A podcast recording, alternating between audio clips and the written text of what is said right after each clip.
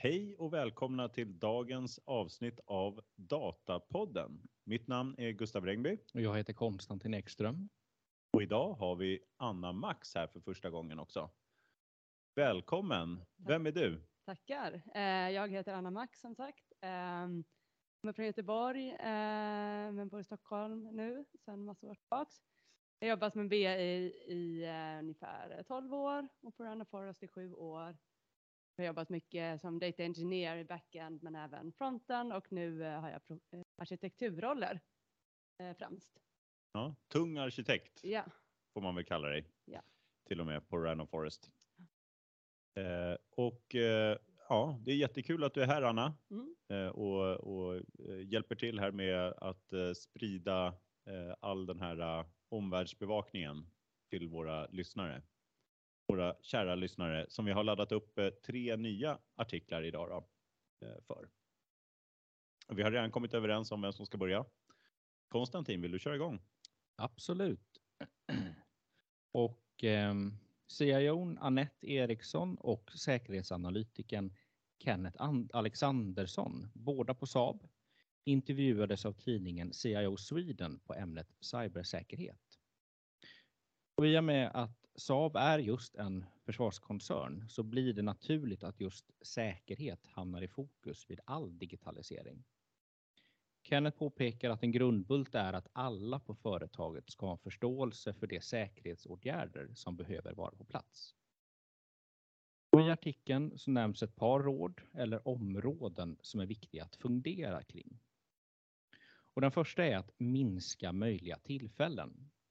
Man kan utgå ifrån att intentioner alltid finns utifrån, men det man kan påverka det är just tillfällena som ges en möjlig angripare. Man kommer väldigt långt med teknik, säger Anette här. Men eh, säger samtidigt att hon tror på att det mest avgörande, bland det mest avgörande, är de mjuka faktorerna, det vill säga individernas agerande. Eh, hon säger att utbildning Eh, inte bara något som ska vara en del av liksom en introduktion, utan något som ska ske kontinuerligt. Eh, men det räcker också inte heller med att begränsas till att utbilda och- informera de egna anställda, utan även de leverantörer och partners. Och som begrepp så eh, eh, nämner de i artikeln Supply Chain Security Management. Det andra rådet det är att tänka utifrån och in. Kenneth menar att många tänker inifrån och ut, alltså tvärtom, när man värderar sin säkerhet, att man utgår ifrån den information man har och sen tittar på farorna. Istället bör man sätta på sig hatten som angripare och tänka igenom vad man har som andra kan vara intresserade. Och genom detta får man en bättre förståelse för själva hotbilden. Tredje rådet är övningar. Att eh, testa sin egen säkerhet så realistiskt som möjligt för att se om man gör rätt saker på rätt sätt. Och sen sista punkten handlar om långsiktighet. Och här säger Anette att det gäller att förankra strategin hos ledningen och ägarna och att se till långsiktighet. Och att upprätta en hög säkerhet, det kostar pengar. Men Anette påpekar här att det är också viktigt att låta det få kosta pengar. Att man inte dumsnålar eh, utan alltså, investerar adekvat för att ha den säkerheten som man faktiskt behöver. Mm. Intressant artikel. Man förstår ju, Saab sitter ju på data som är, eh, det borde ju finnas en del väldigt, eh, väldigt viktig data där, försvarsdata och sådär. De bygger ju ändå den här flygplanet bland Ja. annat som man kanske inte vill. mycket annat högteknologisk utrustning. Ja. Eh, Saab, JAS, eh, 39 Gripen och vad det nu kan vara. Mm. Eh, Så det, det förstår man ju att, eh, och det finns väl mycket att säga om det, alltså att man kan dra nytta av eh, vad de gör. Så de borde ha Ja, tänkt de, på det mesta. ja, de drar liksom det till sin yttre spets vad gäller säkerhetsbehovet Ja. i det fallet. Så att det är ett utmärkt ställe att hämta inspiration ifrån. Mm. Även om man kanske inte har samma extrema krav som de kanske har. Eh, nej, precis, för man måste väl räkna på eh, liksom kostnaden att införa de här säkerhetsgrejerna. För de räknar ju med i stort sett att eh, allting går under om, om datat släpps Mm. fritt. Och det kanske är inte alltid den nivån på säkerhetsbrist. Men, men kanske ja, ganska mycket då. Mm. GDPR och sånt där kan ju vara väldigt dyrt. Mm. Men vad säger ni? Vad är, vad är det viktigaste här för att lägga på minnet för, för oss i analysbranschen, i databranschen? Vilket råd eh, tycker ni eh, var viktigast för oss? Ja, men jag tycker det är det här med att det inte bara är tekniken. Alltså, det är en sak att stänga ner systemen. Och så. Är inne på en bra poäng där att eh, det är den mänskliga faktorn.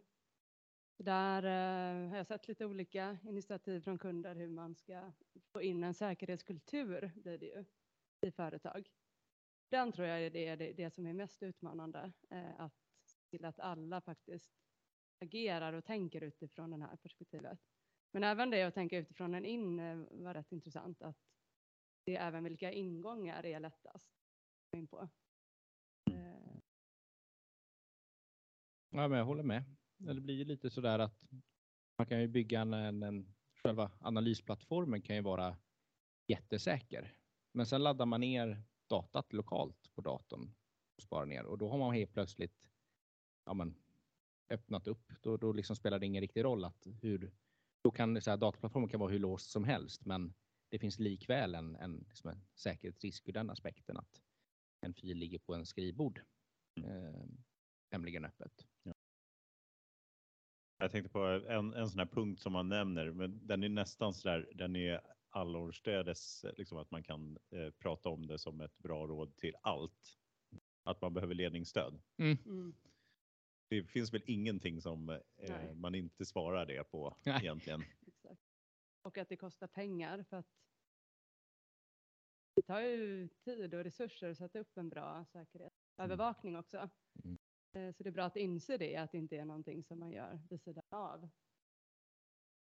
Sen kan man ju också tänka sig att man, man kan även kanske sätta övervakning på så att man uppmärksammar om folk hanterar data på fel sätt. Mm. Eh, Tänka sig. Nej, det är väl, jag tycker väl lite så här, eh, det är nästan just säkerhet och så där, det är lite otacksamt. För man, man det, det kostar en massa. Det är ju klart att eh, man måste dra ner sin affärsnytta. Det är ju det är någonting som drabbas av det. Och samtidigt, det, det är ingen som blir glad för det att man liksom lyckas med säkerhetsarbetet. Nej. Man kan bara misslyckas. Mm. Det är ju väldigt sådär Mm. taskigt. Ja, så här, eh, det, det märks inte om det fungerar, men Precis. fungerar det inte, då Ja. jäklar, då märks det. Då, då klagas det på att det kostar så mycket att hålla igång säkerhetsarbetet Ja. och, och misslyckas man ja, då är det ännu värre. Liksom. Ja, och, ännu värre är ju att eh, de, då kanske man sätter upp vissa eh, re- re- re- restriktioner. Att man får inte ladda ner hur som helst. Det kan ju också bli ett irritationsmoment, Mm. Mm. eh, men samtidigt är det ju bra. Så att, det kan inte vara lätt att vara en säkerhetsavdelning. Nej, man liksom är en klagomur hela tiden och ibland kan det komma ett riktigt stort klagomål Ja. också. Mm. En, en, någonting som slog mig här det är ju också att eh, det här med att man måste påminna sig hela tiden om säkerheten. Det är ju lite så med just det här eftersom det är det drabbar affärsnyttan hela tiden att man måste tänka ur det här. Jag tycker det påminner mig om, eh, om andra delar som vi också kan uppleva inom data engineering. Att man eh, gör någonting quick and dirty för att få snabbt eh, affärsvärde. Eh, och, eh, och istället för att påminna sig hela tiden om att se den stora bilden här. eh, Det här kommer bli kostsammare ur ett underhållsperspektiv på längre sikt. Jag måste hitta en lösning som håller sig till våran kanske framtagna arkitekturmodell. Man vill hela tiden kanske göra någonting lite snabbare eller att man bara vill göra någonting som man själv inspireras av Mm. eller något sånt där. Det finns så många utvecklare som ändå vill tänka nytt och sådär. Eh, Det är en helt annan sak, men det är också samma sak sådär att man måste hela tiden påminna sig om att eh, hålla sig till formerna. Mm. Eh, Det är Mm. inte roligt. Det är, det är också kostsamt för affärsnyttan på kort sikt åtminstone.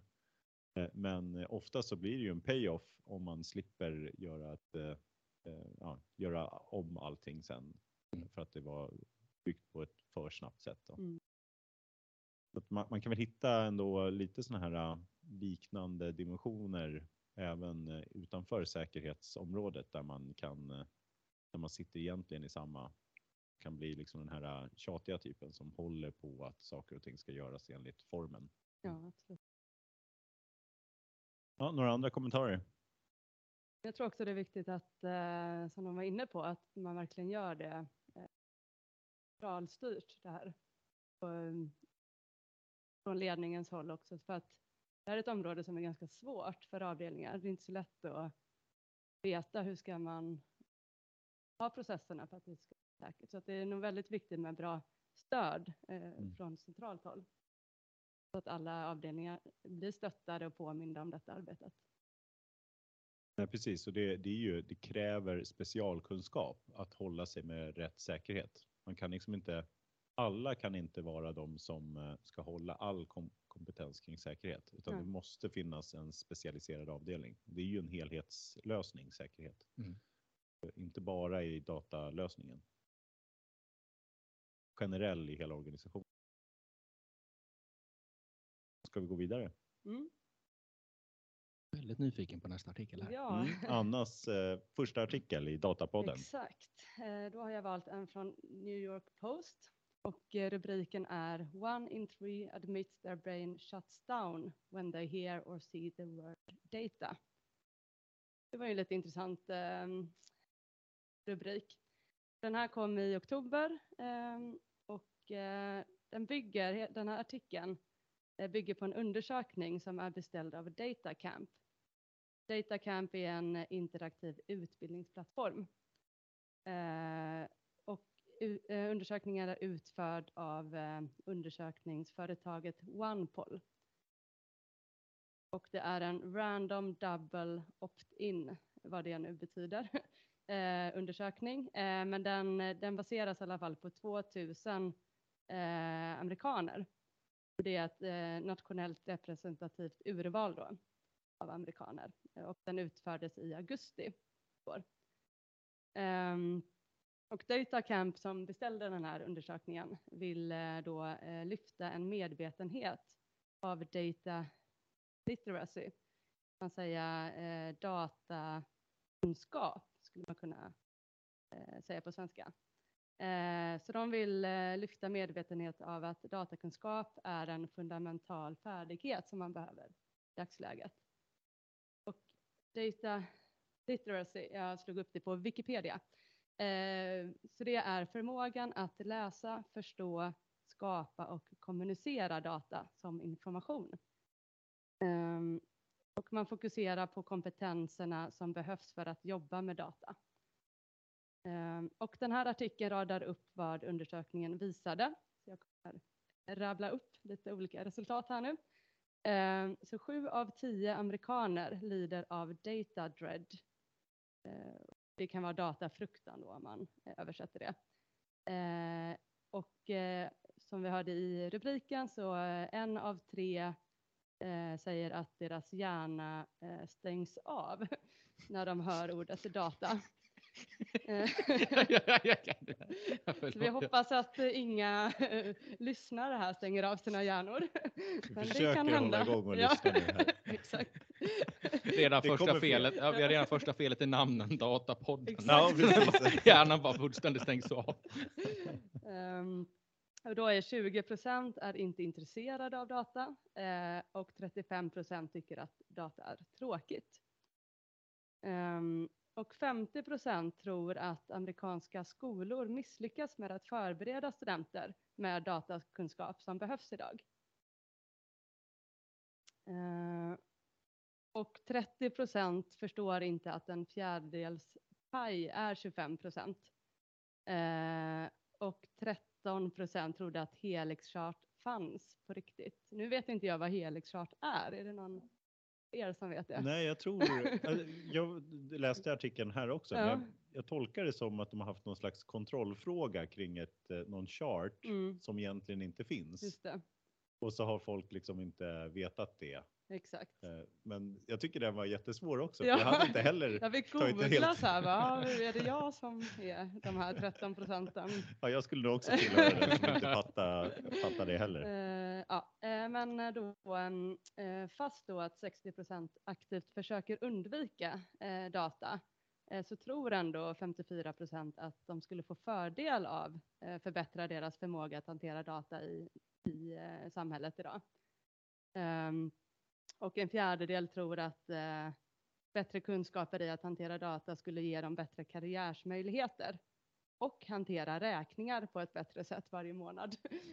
um, exakt. Um, och 35 procent erkänner att det är beroende av vänner, partner eller familj för att klara av dataanalyser som behövs i det dagliga livet. Uh, så då säger Martin Toivissen, eh, som är medgrundare till DataCamp, det var ju det företaget som beställde den här undersökningen. Eh, han menar då att vi är i mitten av ett paradigmskifte eh, och att även om du inte jobbar med data eh, så måste du veta hur man läser och tolkar data i till exempel nyheter, hälsoappar eller teleräkningar till exempel. Eh, och ingen borde frukta data eh, utan att det kan ju stärka personer att ta informerade beslut och förbättra deras eh, både personliga och eh, professionella liv. Eh, och eh, DataCamp vill då uppmuntra folk till att se datakompetens som en viktig färdighet i vardagen. Ehm, och Martin då fortsätter med att ehm, även om de flesta människor inte är ute efter ett jobb specifikt inom dataindustrin så eh, tittar företag eh, nu efter folk som har datakunskap även inom andra områden som försäljning, finans, HR, logistik etc. Så att genom att förbättra sin dataförståelse så kan det hjälpa ändå att hitta en ny karriär eller utmärka sig ytterligare i sin eh, nuvarande position. Så detta var i stort sett det som artikeln sa och jag tänker direkt att det här dataförståelse är någonting väldigt viktigt i vår bransch. Vi vill ju ofta att företag ska genomsyras av eh, datakunskap och att eh, alla avdelningar ska börja jobba och kommunicera med data och vilja basera beslut på data. Det är ju någonting som vi ofta pratar om, att vi helst vill ha en eh, datakultur så att säga. Eh, så det är ju en väldigt viktig fråga för oss eh, hur, och insikt att eh, eh det inte är så många som, att folk fruktar data till och med. Eh, varför tror ni att så många som eh, 70 procent fruktar data även om 50 procent tror att det skulle underlätta i deras dagliga liv? Mycket bra fråga. Ja. Jag, jag känner, när jag läste den här artikeln så kände jag nästan att jag drabbades av lite data dread själv. Exakt. För den var, eh, den var ju oerhört mycket liksom, statistik. Det är Mm. en liten, ganska enkel artikel och så innehåller den typ 13 olika sådana här procent. Där det också är så procent av procent ibland. Mm. Och olika, ibland en, Ja. en av tre, ibland 30 procent. Ja. Mm. Helt galet mycket. Istället för att försöka hitta någon slags, vad är kärnan i det här? Mm. så är det liksom, man har bara pushat på med all data. Så det här är ju bara ett bra exempel på eh, till och med när man säger det, sju av tio har data dread och sen så fyller man artikeln. Det är ju någon som inte vill att folk ska förstå artikeln. Jag, jag, tänk, jag börjar fun- fundera på om det var liksom, om det är någon slags eh, liksom ironi, den som har gjort den liksom. Ja. med mening för att, för att prove a point. Mm. För den är så fullspäckad med en massa eh, siffror. Ja, jag Håller håll- ni med? Jag håller med. Mm. Jag, jag hade det som en punkt också här att eh, eh, den artikeln är ju ett exempel på varför folk fruktar data. Ja. För jag var ju tvungen och det var jättesvårt att få se helheten. Eh, jag fick läsa den om och om igen och eh, exakt, så, så man hade ju velat att de på ett bättre sätt fick ut kärnan och ledde en genom detta. Mm. Eh, men å andra sidan förstår jag att de inte la så mycket tid på just den artikeln. Men Ja. eh, det var verkligen eh, skrä- skrämmande.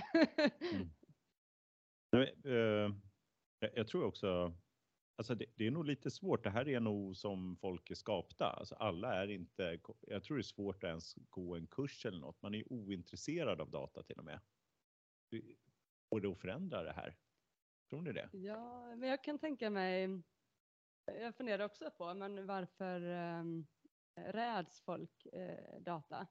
Eh, jag vet inte om det kan vara att man uh, får dåligt självförtroende i siffror och matematik kanske när man, ja, till exempel när man pluggar kanske man tänker att nej men det här är inget för mig, jag, jag kan inte räkna, matte är svårt och så har man den föreställningen på något sätt. Eh, jag vet inte, det är svårt när man själv förstår kanske att en Ja. fjärdedels paj är 25 procent. Eller så är det då att inte alla har den förmågan. Jag vet inte. Man blir lite nyfiken över hur de genomförde undersökningen liksom med, att, med rädslan. Alltså, så, så var det hur man upplevde rädslan när man sa data eller fick man faktiskt se liksom ett datasätt eller? Jag tänker lite gärna om, om man har liksom läser artiklar eller tittar på nyheter där man eh, där det bara rabblas upp olika siffror eh, så att det snart blir svårt att hänga med. Då blir det ganska överväldigande. Liksom det är siffror överallt och vad, vad, liksom vad allt är det här. Men eh, kontra att se ett, liksom ett, ett tillrättalagt vackert, dag, eller ja, vackert, eh, liksom tillrättalagt och, och fint datasätt där liksom man tydligt ser vad, vad är liksom varje rad och varje kolumn och sådär. Eh, man kanske inte får samma överväldigande känsla än att man ser liksom siff- olika siffror, det är procent och det är delat med liksom överallt. Olika typer. Ja, absolut. Och sen tror jag att det här fina datasättet som du tycker, tycker nog andra att det är en hemsk tabell. Så att de hade säkert velat ha, ha det eh, presenterat på ett annat sätt, Ja. eh, skulle jag anta. Mm. Eh, Sen kan det vara lite vid personligheter. Vissa gillar ordning och reda och data och statistik Mm. kanske. Och andra behöver eh, att det är presenterat i, i en annan form. Mm. Jag tror, skulle du ställa frå- samma frågor till liksom bara människor som jobbar som controllers, då skulle du inte haft samma siffror. Nej, Du skulle haft mycket högre liksom att de älskar Excel sheets och, Mm. eh, och vill ha datat och liksom gillar data. Men jag undrar då, blir det samma sak om man visar data alltså gra med grafisk representation? Det är skillnad på jag tänker, att se en siffra i text än att se en stapel eller en liksom, pie chart eller något annat. Ja, men jag skulle anta det. Eh, Jag tror det är det lite ehm, man får gå åt, att Mm. eh, presentera data på ett annat sätt. Och människan är väldigt bra på att analysera typ längder på en stapel. Det ser vi väldigt snabbt. Det är väldigt intuitivt. Mm. Den här stapeln är eh, längst eller högst. Ehm, jag tror nog att vi får ändra lite hur vi presenterar datat. Ju det eh, Gustavs artikel kommer vara. För jag, Eh. När, när Mm. jag em, tänkte lite kring min artikel så tänkte jag med storytelling. Det är någonting som har bubblat eh, i ett par år här nu. Att, och Power BI och Tableau har ju byggt eh, liksom produkter kring det. Det här är en storytelling dashboard. Man vägleder eh, åhöraren eh, liksom genom datat och det man vill få sagt. Som en Mm. historia mer. Och med mer, mer grafik. Exempel. Så att telefonräkningar kanske i framtiden får vara en storytelling istället för en tabell. Ja. Jag såg en, en annan artikel som nämnde en studie som Accenture och Click hade gjort. Där de pratar om, eh, de gjorde den i januari i år. Där de säger att eh, 2018 så var det 40% som behövde arbeta med data. Jag har sett då. Sina arbets, eh, ja, uppgifter. Och man räknar med att 2025 är den siffran 70% Ja, det verkar markant ökning. Så då är det ju bara den här tredjedelen. Det, det får inte bli fler, utan då har vi verkligen maximerat Exakt. eh, antalet. Mm. Jag tror ändå att det är lite så här. Jag, jag tror att det är en. Eh, det är klart att man kan lära sig en del av det, men sen så tror jag också att det är en eh, personlighetstyp. Alla vill inte bli controllers, Eh, varken att man har liksom för talangen för det eller att man har intresset. Det kan vara både och eller Mm. det ändra. Även samma sak att, att överhuvudtaget agera från data. Jag tror att det måste komma från att vissa personer i en grupp är de som kanske tar första steget. Eh, Andra är duktiga på att, eh, att eh, se till så att gruppen går åt rätt håll och så där. Men att det finns, att man kommer ha lite, man måste nästan specialisera sig lite grann i alla fall. Mm. Sen ser det väl en gråskala här för alla måste ändå utgå ifrån data. Och enligt då Accenture och Click i alla fall 70% kommer Mm. ha till viss del jobba med data. Mm. Men jag, jag tror inte att vi, alla ska ju inte behöva bli experter på det heller. Men det är väl också för att göra det så enkelt som möjligt med Mm. presentera datat på ett bra sätt. Det här är ju inte naturligt om man tittar på hur våra hjärnor har tagits fram. Det finns ju ingen evolutionär del här där Excel Nej. har varit liksom en, en faktor som har gjort att vi har överlevt liksom på, på savannen. Ja. Så att det det är ju förståeligt Nej. att det här är onaturligt för oss. Det, Men, det, men i kontorslandskapet däremot. Ja, precis. det är kanske vi som är konstiga, inte de som Ja, räds Vi är misfits. Eller för liksom ett par hundratusen år sedan hade vi varit fullständigt hade eh, ju- misfits. Mm. Men, men tror ni, för artikeln sa ju att 50 procent eh, tror att skolorna har misslyckats i att förbereda eh, studenter. Tror ni att man skulle kunna göra någon eh, skillnad i utbildningen eller är det mer ett personlighetsdrag eller intresse? Ja, det, det borde ju gå att göra lite mer. Det Mm. går väl alltid att göra mer, men det är ju på bekostnad på något annat antar jag. Mm. Mm. Jag vet inte. Ska man dra bort historia Ja, och så satsa mer på räntor, bankräntorna? Ja, nej. Det går ju. Ja. Det måste ju gå att bli ännu lite bättre i alla fall. Mm. Så det, det, är ju inte, det är ju inte så att man är helt... Eh, o- alltså, man kan ju förändras.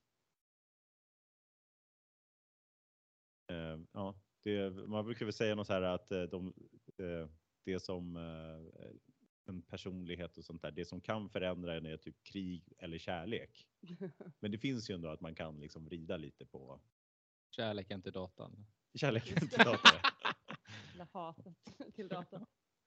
Eh, er eh, controllers kanske är värst. Hur är det med oss i databranschen då? Ligger vi, är vi på samma nivå frälsta eller misfits som Vi controllers? borde väl rimligtvis vara värre.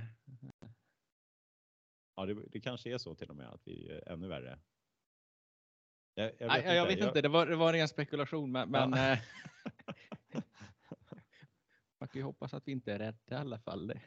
Nej, det vore dåligt. Men det kanske skulle vara bra för att förstå de användarna som ska komma åt datat. Att man har någon som är rädd Just det. kring Ja, datat. vi kanske skulle ha det som ny slogan till Datapodden. Du ska icke frukta data. Ja, men jag tror att vi måste ändra namn. Vi får ta bort, vi måste ju bara heta Podden. Poddpodden eller något. Podden. Tror ni att det är en generationsfråga? Eller ålder ingen betydelse här? Ja, det är en bra fråga. Först tänkte jag intuitivt, nej men det blir bättre mm, när den yngre generationen kommer. Men sen kom jag på att det är inte alls säkert. Det inte alls har med, har, har med ålder att göra. Ja, Kanske mer ha med tiden man har exponerats för det. Det- Om, om inte annat så liksom bara det här att vara van vid eh, IT-system är ju Mm. helt klart Mm. skillnad. Ska vi gå vidare Det gör vi. och lyssna kring eh, liksom, hur löser vi det här nu då? Nej, Exakt. det, är ju- man kan inte, det här är ju inte, jag tror att det är, det är ju en fråga, det är, den New York Post, det är ju roligt också med den här artikeln, apropå det, att det är eh, en eh, fullt normal tidning kan man väl säga. Eller alltså det är inte ifrån eh, IT-branschen, utan det här är ju en dagstidning, tror jag, Mm. New York Post. Eh, som har upp, det är alltid roligt när man läser om, om data i en, eh, från en annan värld. Eh, men nästa artikel är ju mycket mer eh, i, inom data då.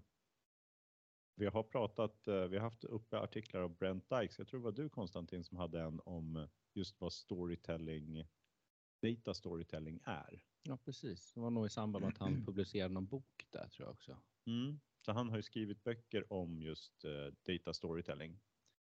Eh, Och då har han en blogg som heter Effective Data Storytelling. Så nu tar vi liksom allt det här problemet. Så vi ska ju leva med det här att antingen att folk är dåliga som det är. Eller, och kanske kan bli lite bättre, men vi måste ändå leva med hur det är nu.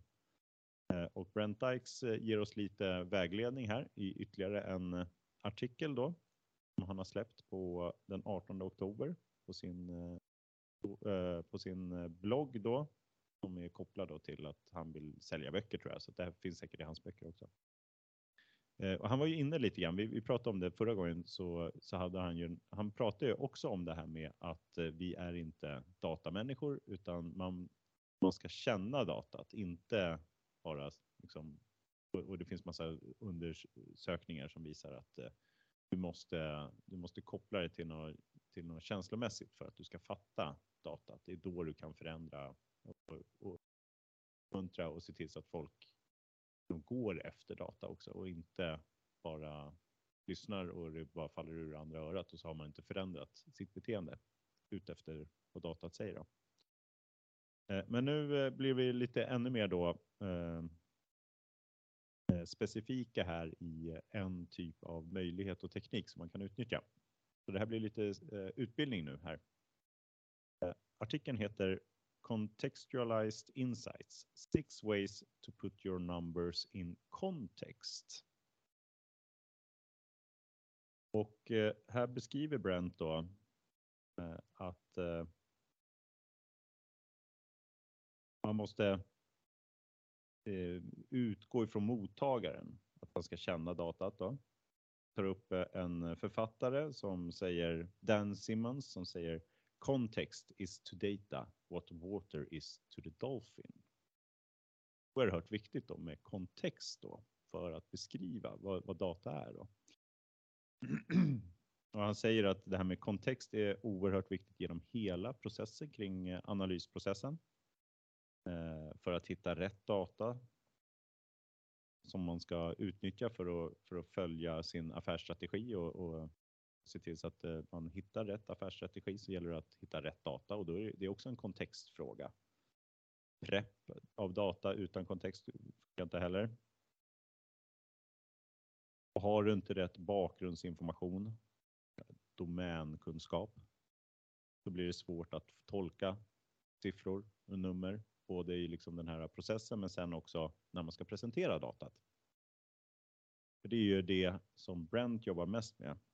Så minst lika viktigt när man sen också ska kommunicera. Eh, Brent nämner också här då varför kontext är viktigt så tar han upp eh, Tableaus president, eh, CEO, slash, eh, Mark Nelson som säger Uh, Not everyone can speak the language of data, so you need to make data speak the language of everyone else. Putting data in context is the key to making it accessible.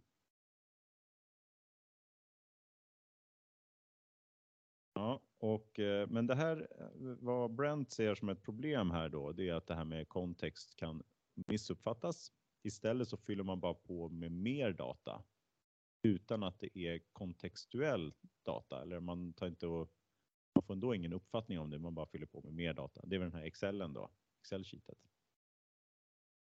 Han tar upp ett annat citat här från eh, en Michael Ventura. Without context, a piece of information is just a dot. It floats in your brain with a lot of other dots and doesn't mean a damn thing.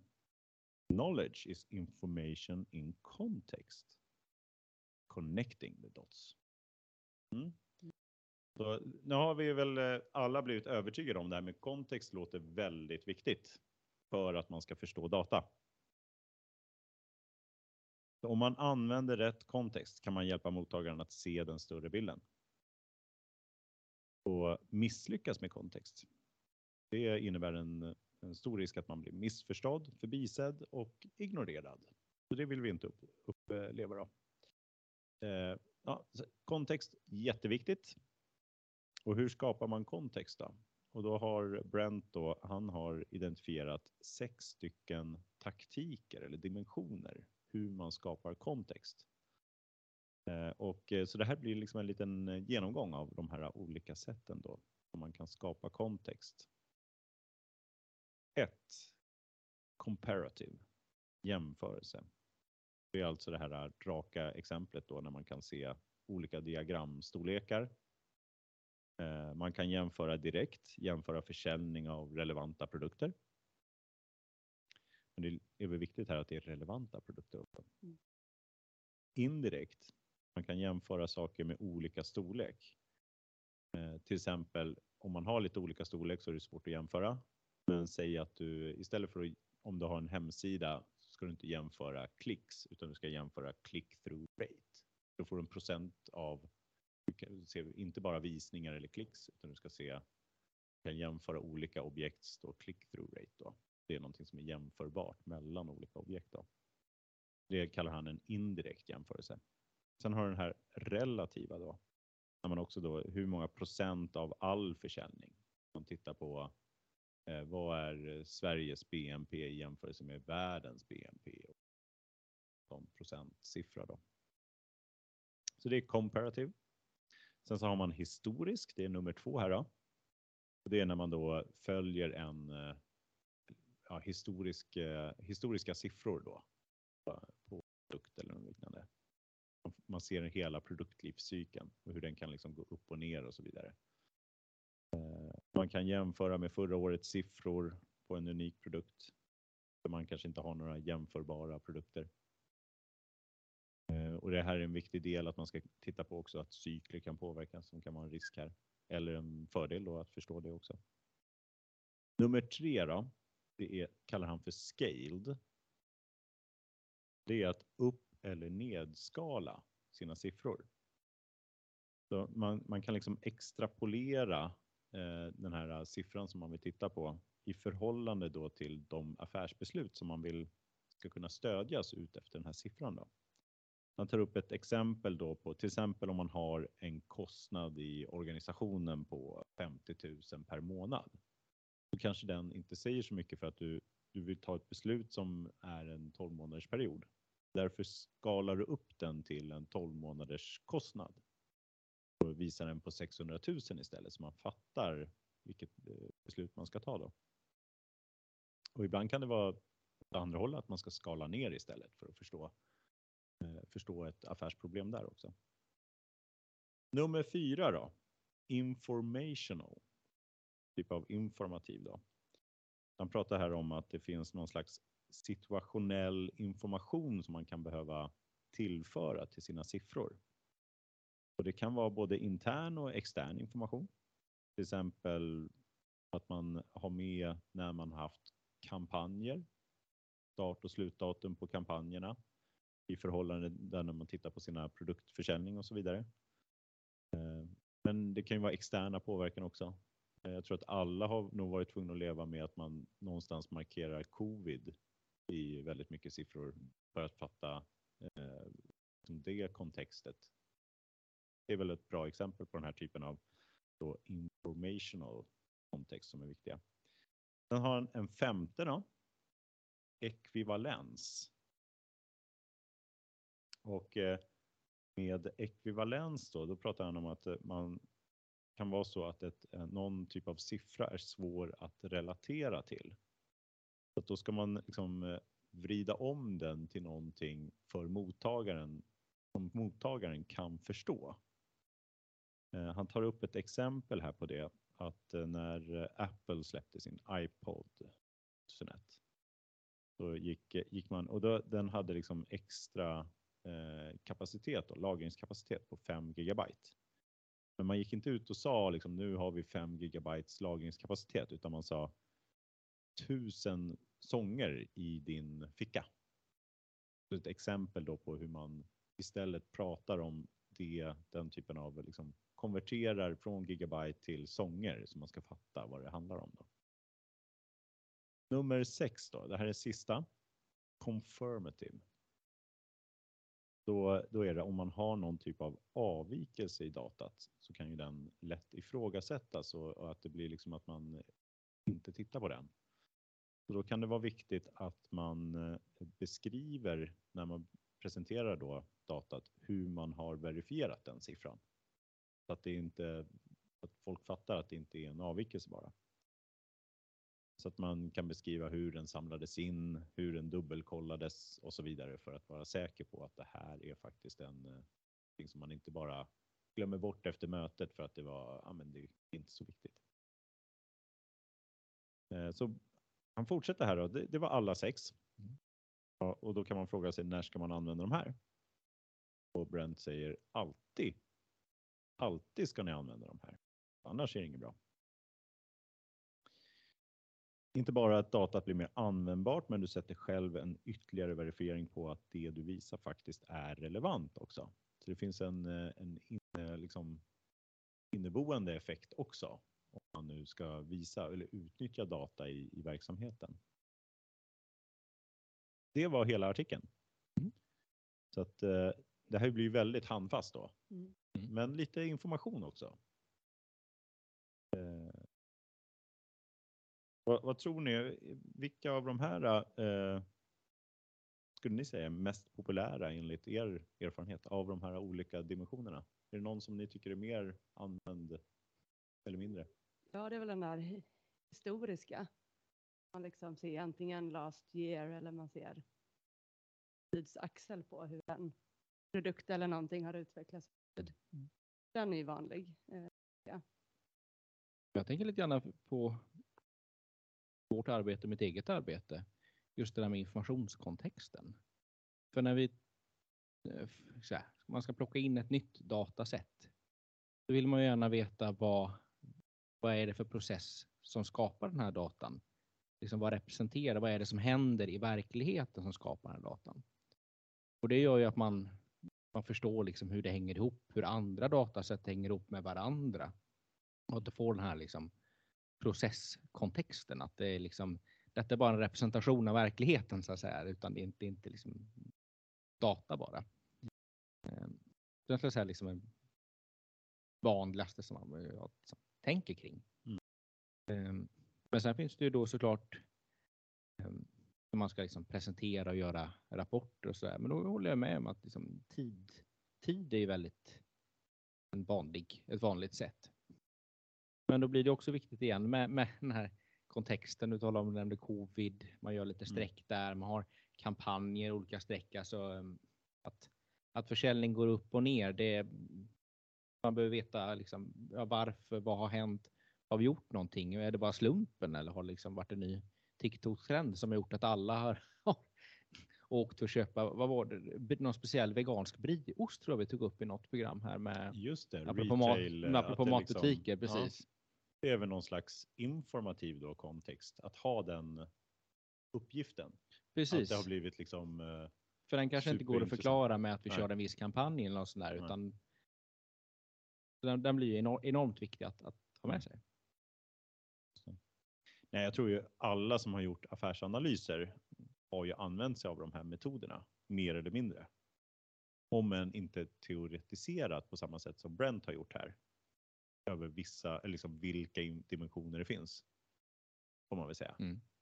Men det är ändå intressant att få dem beskrivna Ja, men så det, här. det är en väldigt trevlig manual. exakt, det Man skulle kan söka kunna, till inspiration ifrån. Ja. skulle kunna vara om man är analytiker så är det säkert, man gör detta för sig själv och kommer fram till någon analys. Mm. Men om man gör en rapport kanske inte alla tänker på detta att gör man en rapport som eller eh, deras behov.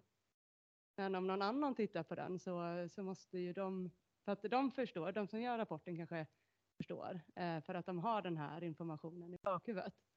Ehm, men de kanske inte förstår att de måste vara väldigt tydliga och få in de här delarna, komparativa delarna, för att någon annan ska förstå. Eh, så jag tror det är väldigt viktigt att man tänker till eh, när man ja, skapar någon visualisering eller Mm. så att, mm, så att det blir användbart också. Nej, Jag tror eh, vi var inne på det med Brent här förut, att han beskriver ju data storytelling som någonting att du har ett syfte när du tar fram en, en storytelling. Det finns ett specifikt syfte att du vill göra en förändring. Eh, Så frågan är hur, hur kan man bemöta det då när man ska göra en generell rapport som ska användas av många olika eh, tillämpningar? Hur gör man den att passa alla? Bra fråga. Det är inte så lätt, för det blir någon slags Nej. mellanläge då. Man förbereder lite datat, men det är ju inte en storytelling. Nej, exakt. Men det är kanske något, något, något som man själv gör. Mm. Man, skap, man hittar storyn eller liksom skapar storyn utifrån den, det underlaget som man har. Um, jag minns att det var lite mer så här, det är historien som står i centrum i data storytellingen. Och att man liksom har datan som stöd så att liksom datat blir ja, men, liksom, det man tittar på och stöder det man säger. Men man, man pratar inte så mycket om själva siffrorna utan att först gjorde vi det här, nu ser det ut så här, sen gjorde vi detta och då blir det den här Mm. förändringen. Kanske inte blir rapporter då i vanlig mening utan gör olika stories då.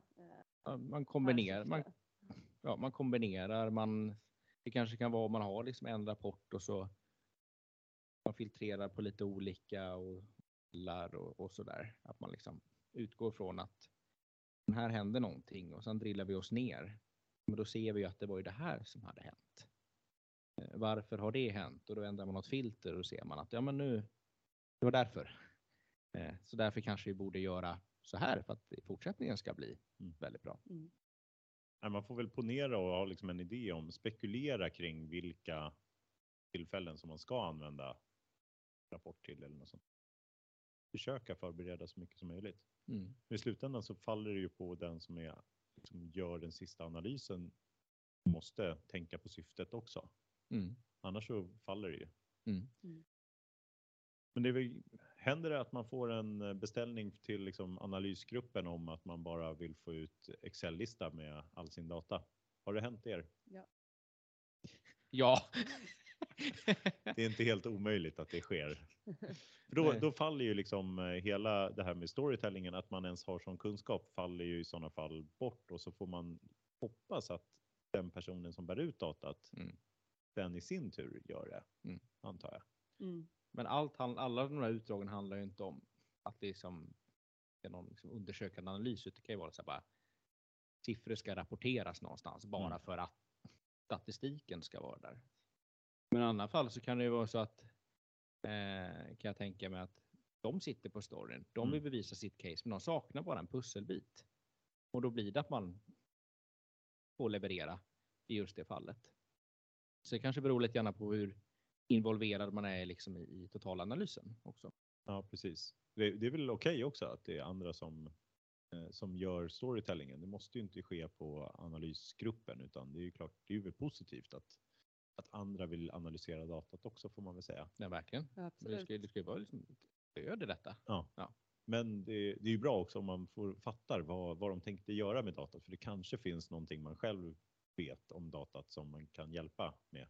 Ja, det blir mycket lättare att hjälpa till och hitta, hitta fler dots. Eller vad, Ja, precis. ja. Ja. ja. Det var alla frågor som jag hade kring det här. Är, ni, är det klart som korvspad nu? Har vi, har vi lösningen på det här med data dread? Kanske. Kanske en liten pusselbit i alla fall. Ja, men jag tror att just det här, det är ju svårt att göra en dashboard som eh, berättar alla stories. Så att lösningen är kanske att i alla fall 70 procent vill berätta egna stories med hjälp av datat. Mm. Vi möj- möjliggör eh, så att vi har bra datasätt. Vi har liksom bra enkla verktyg de, de, de, de kan göra sina stories med. Mm. Det är genom en datakultur. Det är ju lite svårt det här, liksom, att få, få, få ut det Mm. till alla. Ja, jag såg faktiskt en artikel eh, som vi kanske får ta upp eh, senare också som handlade om eh, affärsnyttan eller liksom kring data literacy i företag också. Så kanske det eller kanske mellan artikeln här, men den får vi ta vid ett senare tillfälle. Mm. Det är tre artiklar per avsnitt, så det Mm. får ni vänta på. Kanske Anna kommer tillbaka och drar Ja. den. Det tycker vi. Ja. Tack så mycket för att ni har lyssnat idag, kära lyssnare. Tack så mycket. Tack, Och tack Anna som var här första gången idag. Tack. Inte sista. Nej. Hej då! Hej då. Hej då. Vakna klockan fem, det är mörkt nu igen som om idag